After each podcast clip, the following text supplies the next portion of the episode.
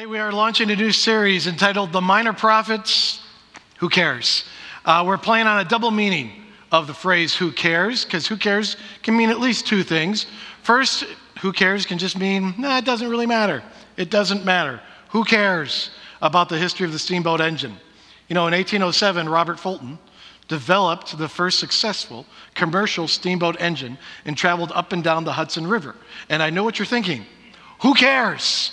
Because it really doesn't matter to us. Um, in the video, there are guys preaching to a bunch of empty chairs. No one is there to listen, so who really cares what they were saying? The second meaning of who cares can describe a person who is passionate about something. My friend who cares about his golf game just bought a new putter for 200 bucks. Um, both of those meanings of who cares apply to the minor prophets. First of all, the minor prophets are the most overlooked books in the Bible, other than genealogies. They are probably the least read parts of the Bible. Um, you know, who cares what the minor prophets were about? It just doesn't seem like they matter. On the other hand, the prophets were people who cared. The minor prophets were passionate, passionate about faith in the God of Israel, and their passion led them to speak out and challenge the people. And because they were prophets, if it mattered to them, it must have mattered to God. And so in this series, we're going to look at five of the minor prophets and discovered what they cared about and allow them to speak out and challenge us. We're going to begin with the prophet Haggai. So go ahead and turn in your Bibles to the book of Haggai, chapter 2. Uh, the minor prophets are the last books in the Old Testament. So go towards the end of the Old Testament. Haggai is the third to the last book in the Old Testament, or you can just look it up on your phones. Now, I'm not judging anybody here, and I'm not going to make you prove this, but just raise your hand if you know what it was Haggai cared about. Anyone know what Haggai cared about? Okay, that's totally okay. No judgment. Um, that means we've picked the right book. um, Haggai cared about rebuilding the temple. Rebuilding the temple is what Haggai cared about. God made Israel into a nation, and Israel was not faithful to God. And for years, prophets had been warning Israel about their unfaithfulness, their idolatry, the injustice in their land. And the prophets warned them that God would send Babylon to take out Jerusalem, destroy the temple, and take the people into exile. And in 587 BC, that's exactly what happens. The Babylonians, under the leadership of King Nebuchadnezzar, they conquer Jerusalem, destroy the temple, and take the people into exile in Babylon. But the prophets also gave the people a reason for hope. And they talked about God bringing back a transformed remnant to Jerusalem. And when the Persians defeat the Babylonians a few decades later, King Cyrus of Persia allows the Jews to return to Jerusalem. And under the leadership of Joshua, not the same Joshua who succeeded Moses, is a different Joshua. Under the leadership of Joshua and Zerubbabel, they return to Jerusalem and rebuild the city and their lives. And you can read about all of that in the book of Ezra, chapters 1 to 6. Haggai's ministry begins in 520 BC, 70 years after they are taken into exile. And Haggai is not happy with the situation, and he prophesies for over four months. And one of the things he's not happy about is that the people are rebuilding their homes, but they're not rebuilding the temple. And Haggai tells them, Your focus is all wrong. It's time to rebuild the temple. And that's Haggai chapter 1. And at the end of Haggai chapter 1, they start rebuilding the temple. But it's not going real well. So Haggai comes to them again, and we pick up his message in Haggai chapter 2. Our scripture reader for this morning is Bill DeBruin. Bill, please make your way on up to the podium. As he does, I'm going to ask if you're able, please stand and face the center of the room. We face the center of the room to remind us that Scripture is to be central in our lives, and we stand because we believe that this is the Word of God. And so, Bill, whenever you're ready, please read from Haggai chapter 2, verses 3 to 9. Who of you is left who saw this house in its former glory? How does it look to you now? Does it seem to you like nothing? But now be strong, Zerubbabel, declares the Lord. Be strong, Joshua, son of Josiah, Josedek, the high priest. Be strong, all the people of the land, declares the Lord, and work.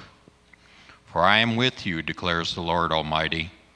This is what I have covenant with you when you came out of Egypt, and my spirit remains among you. Do not fear. This is what the Lord Almighty says.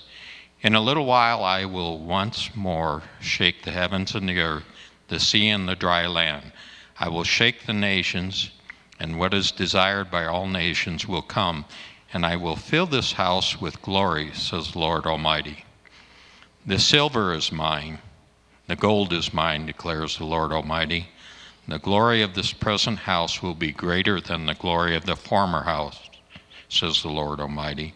And in this place I will grant you peace, declares the Lord Almighty. Bill, thank you very much. You may be seated.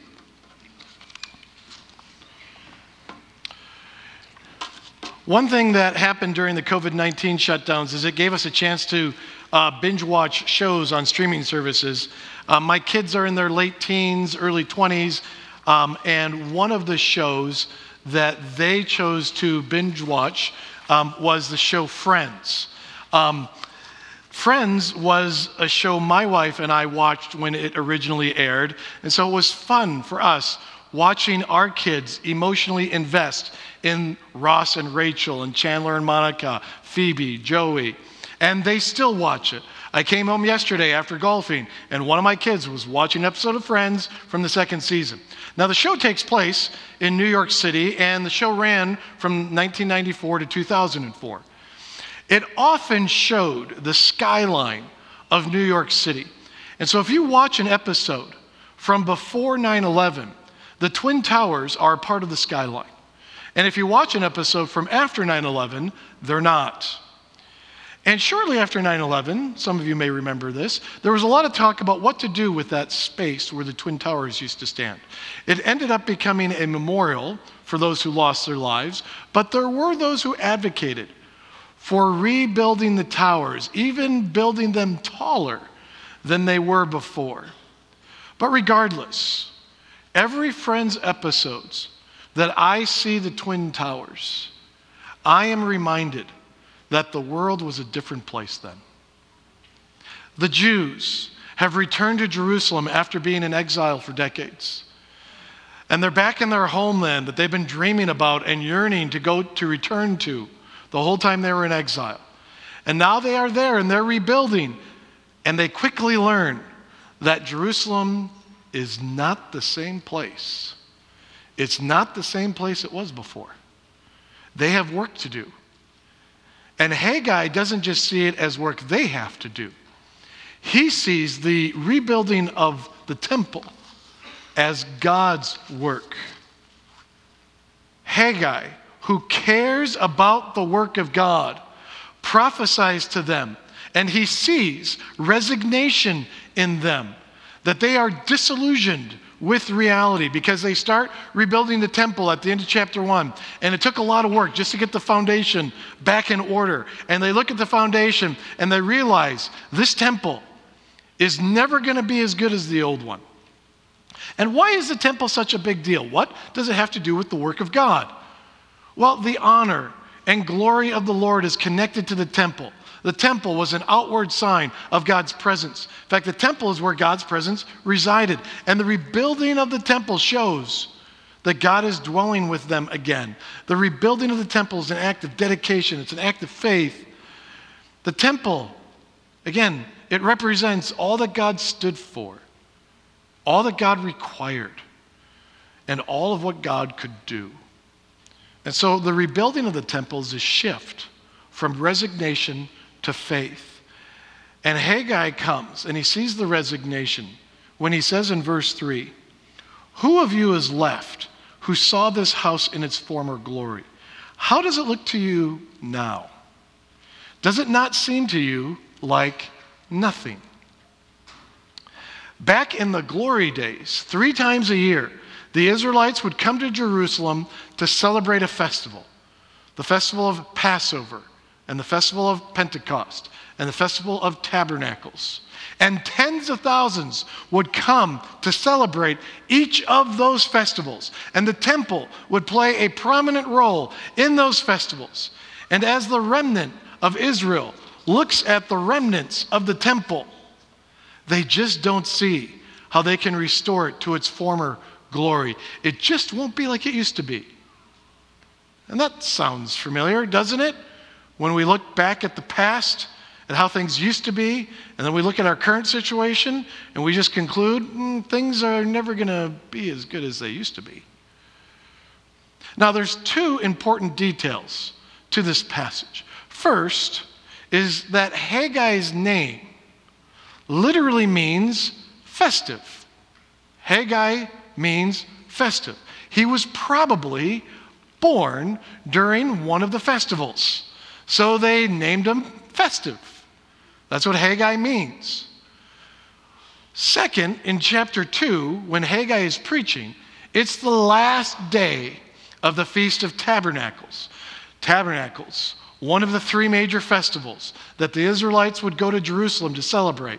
And it had been 70 years since any Israelites celebrated the festivals in Jerusalem. But this scene at the temple is depressing. Yes, we're all here in Jerusalem, it's tabernacles, but this just isn't the same. So the prophet named Festive is preaching on the last day of one of the major festivals, and he basically says, Well, this isn't very festive, is it? Isn't much hope for a grand, glorious temple. And there's this sense of resignation. The temple will never be that great again and it makes it hard to care about the work of God. So Haggai needs to reassure the people, remind them that God is with them. Because being kicked out of their land and going into exile made them doubt that God was with them anymore. And Haggai reminds them of the Ruach, the Spirit of God, which says, I am with you. Going back to verses 4 and 5, of the passage. Be strong now, Zerubbabel, declares the Lord. Be strong, Joshua, son of Jozadak, the high priest. Be strong, all you people of the land, declares the Lord, and work, for I am with you, declares the Lord Almighty. This is what I covenanted with you when you came out of Egypt, and my spirit remains among you. Do not fear. And that word for spirit in verse 5 is ruach. And if you remember from Genesis chapter 1, in the creation story, it begins with that the earth was formless and empty, and the Spirit, the Ruach of God, hovered over the waters. And the same Spirit that hovered over the waters at creation is the same Spirit with them now. And the Ruach of God reminds the people of God's presence with them. And even though they had permission from the Persian Empire to rebuild, they faced a lot of opposition from their neighbors who saw the rebuilding of Jerusalem as a threat. And there was a lot of political gamesmanship going on to keep them from rebuilding the temple. Rebuilding the temple was a major undertaking. It wasn't going well. The local opposition is against them. And it would be easy to think, well, maybe God isn't with us. Maybe He doesn't want us to rebuild the temple. Maybe this just isn't going to work. And they didn't believe that it could happen. Now, I know that not many of us knew what Haggai cared about, but um, how many of us have seen the new Top Gun movie? Okay, no judgment. Just because we saw a Top Gun movie, didn't know what Haggai was about, that's okay. Okay, opening weekend, I saw it twice. It was my wife's, the original was one of my wife's favorite movies. So, opening weekend of Maverick, we saw it twice. Um, now, I'm going to, because a lot of you didn't raise your hands, I'm going to try not to give away too many details of the movie. But Maverick is training young pilots for what is a near impossible mission. And at one point in the movie, he is relieved of his duties as their trainer. And at that point, the young pilots really doubt that the mission they were training for could be accomplished. And again, Tom Cruise's character isn't with them anymore. and they need Maverick. And so, in classic Maverick style, he shows up in a unique way to make them believe that the mission can be done. And at the end of that scene, you can just sense it, not just for the characters, but like in the whole theater, those of us watching, Maverick is with us. We can do this. We can do this. There was a time when Jesus' disciples were in a boat at night on the Sea of Galilee, and a storm came upon them. And Jesus starts walking on the water towards them. And as we read in Mark 6, when they saw him walking on the lake, they thought he was a ghost. And they cried out because they all saw him and were terrified. And immediately he spoke to them and said, Take courage. It is I. Don't be afraid. All the disciples needed was Jesus' presence. Likewise, the Israelites needed God's Spirit. Who cares about the work of God? Yes, the work seems near impossible, and you have opposition that you don't know how to overcome. Do not fear. I am with you, God says. And there are moments when we are resigned to a certain reality of life. We're not sure how God's going to is at work. We're not sure God's going to use us. Not sure what our faith may, is going to end up looking like. And he says, You know, I know you've got opposition that you don't know how to overcome. Don't fear. I am with you. So there's this resignation in the people, and Haggai reassures them that the Ruach, the Spirit of God, is with them. But he also tells them that God will provide for the work. That you need resources, God says, I will provide the resources. In verses 6 to 8 of the passage. This is what the Lord Almighty says In a little while, I will once more shake the heavens and the earth, the sea and the dry land. I will shake all nations, and what is desired by all nations will come, and I will fill this house with glory, says the Lord Almighty. The silver is mine, and the gold is mine, declares the Lord Almighty. Rebuilding the temple was an expensive endeavor. They had been in exile for 70 years, so they didn't have many resources. Their first couple of years back in Jerusalem were not profitable financially. So, how in the world were they going to be able to afford to rebuild this glorious temple? And God says, You keep up the work I have assigned you. And in a little while, I will shake the heavens, the earth, the sea, and the dry land. Earthquakes were a sign or metaphor for God's activity. And for those of you who have ever experienced one, you know they come out of nowhere and they cannot be escaped. I've experienced quite a few when I lived in Southern California. Everything just kind of starts shaking, and the shaking gets more intense the longer the earthquake goes on. And if it goes on long enough, you start you know, looking for a place to get under, whether it's a doorway or something sturdy that you can go under. You are at the mercy of the earthquake. While God's actions they come out of nowhere. And when God acts, there is no escaping it. God says, The silver and the gold are mine. I will shake the earth, and the nations will come. In other words, I will provide what you need by having the other nations give you what you need which is exactly what happens. The resources they need come from the other nations. And you can go to Ezra chapter 6, and some of the very people who opposed their work are the ones who provide them with the resources to complete the temple. So, who cares about the work of God? You don't have the resources you need, get to work anyway. And God says, I will shake the nations and I will get you what you need. And when it comes to the work of God, we will not always have the resources right in front of us. And God will come and say, Get to work. I will get you what you need. So, in fighting this resignation of the people, this whole idea that the temple will never be as good as the old one, Haggai reassures them about God's presence and about God's provision. And then Haggai gives them a revelation. And that revelation is the future is going to outdo the past. Verse 9, where it says, The glory of this present house will be greater than the glory of the former house, says the Lord Almighty. And in this place I will grant peace, says the Lord Almighty. It is human nature to look at the uncertainty of the present and find comfort in the past when we only remember how good things were. And we find ourselves not just wishing to go back to a simpler time, but trying to recreate that time in the here and now.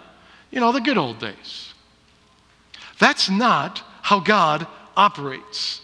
It may be human nature to look to the past and remember how good it was back then, but it is divine nature to look to the future and say how much better it is going to be.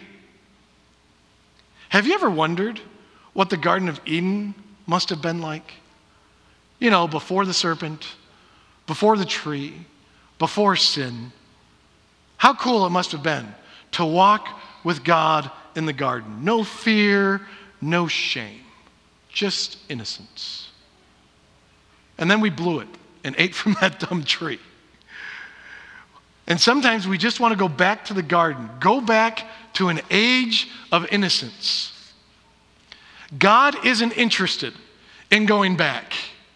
God is interested in moving forward. Jesus did not die on a tree so that we could go back to the garden. Jesus died and rose again so that we could experience a new earth, a new heaven, a new Jerusalem. God is not working to restore our innocence, God is working for our redemption. Who cares about the work of God? Yes, the temple will not be like it was before. Do not fear. I am with you. I will provide. The temple will not be like it was before. It's going to be better. Attain a glory the old one never saw, and there will be peace. There are moments when we are resigned to the certain reality of life and not sure how it's all going to work out or where God's at work in all of it. Not sure how we're going to make it through. And we look back and say, man, our faith is never going to be like that again. And God comes and says, You're right. Your faith won't be like it was before. Don't fear. I'm with you. I'll get you what you need. It won't be like it was before. It's going to be better. Now, let's get to work. Who cares about the work of God? And the Israelites, they do rebuild the temple. And 500 years later, when Jesus comes to that temple, it has been restored. And thanks to people like Herod the Great, it's surpassed its former glory. And Jesus is at the temple, and he says something perplexing Destroy this temple, and I will rebuild it in three days. Now, those listening, knew for a fact you could not rebuild that temple in three days. And as many of you, as, and many of you know this, that Jesus wasn't talking about the temple. He was talking about himself. Jesus died for our sins, and three days later, Jesus rose from the dead. That's the gospel. And the gospel is real, and the gospel changes everything. And the reality of the gospel is God always cares about his work. There are times when our faith is on fire, there are times when our faith is fading, there are times when our faith seems finished. And in every one of those times, God never stops caring about his work in us and through us. Now, Haggai is only quoted one time in the entire New Testament. And the only time that Haggai is quoted in the New Testament is in Hebrews chapter 12. And Hebrews chapter 12 quotes a part of the passage we read today, Haggai 2, verse 6. Hebrews 12 says, At that time, his voice shook the earth, but now he has promised, Once more I will shake not only the earth, but also the heavens. And the words, once more, indicate the removing of what can be shaken, that is, created things, so that what cannot be shaken may remain. Therefore, since we are receiving a kingdom that cannot be shaken, let us be thankful and so worship God acceptably with reverence and awe. Hebrews is saying, God shook the earth, the created order, to benefit that which cannot be shaken, his kingdom. We are a part of a kingdom which cannot be shaken. And everything we do that God uses for the kingdom, that will remain. And that's the opportunity that lies before us to make eternal differences. And our participation in the kingdom, in the here and now, has eternal implications. God is always building his kingdom. And here at TFRC, we see God gearing us up. Again, we held our sports camp in the month of June, and the final numbers aren't in, but we had in the neighborhood of 250 to 300 kids, not just learning sports fundamentals, but learning some very basic faith fundamentals. We have 40 middle school kids who just returned from Hume Lake Christian Camp. Summer Serve was a huge success. Around 170 of us blessed a neighborhood in Buell. And before this summer is over, we're going to have another 100 kids and youth go to camp, whether it's Hume Lake or Perkins. Young at Heart has a number of outings coming up. We have Vacation Bible School in a couple weeks. We can expect in the neighborhood of another 300 kids there. We're going to be ordaining Devin as a pastor. We'll be commissioning Brett as a pastor. We already have our new children's director in place. We're developing new ministries to launch this fall. Our new building is getting closer and closer to being done, and we are just beginning to lean into our new vision and direction. It's the reality of the gospel. God always cares about his work, and not just his work through us, but his work in us. As it says in Philippians 1 being confident of this, that he who began a good work in you will carry it on to completion until the day of Christ Jesus. There are times in our lives when our faith is on fire or is fading or seems finished, and in all of those times, God cares about his work in us and through us. Haggai saw the rebuilding of the temple as a pivotal part of the work of God. Look around. What is happening in your life as we enter the second half of 2022? What do you see as a pivotal part of the work of God in your life? How much do we care about the work of God? Please pray with me.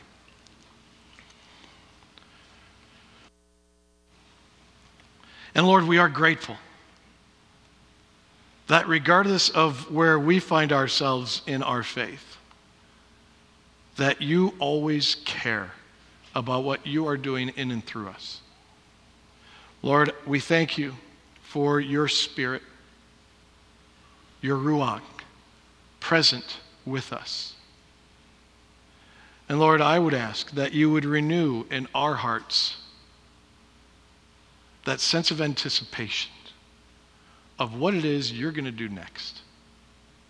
And Lord, for that, we are thankful. And it's in the name of Jesus, our Savior, we pray. Amen. Receive God's blessing. May the Lord bless you and keep you. And may the Lord make his face shine on you and be gracious to you. And may the Lord turn his face towards you and give you peace. Amen.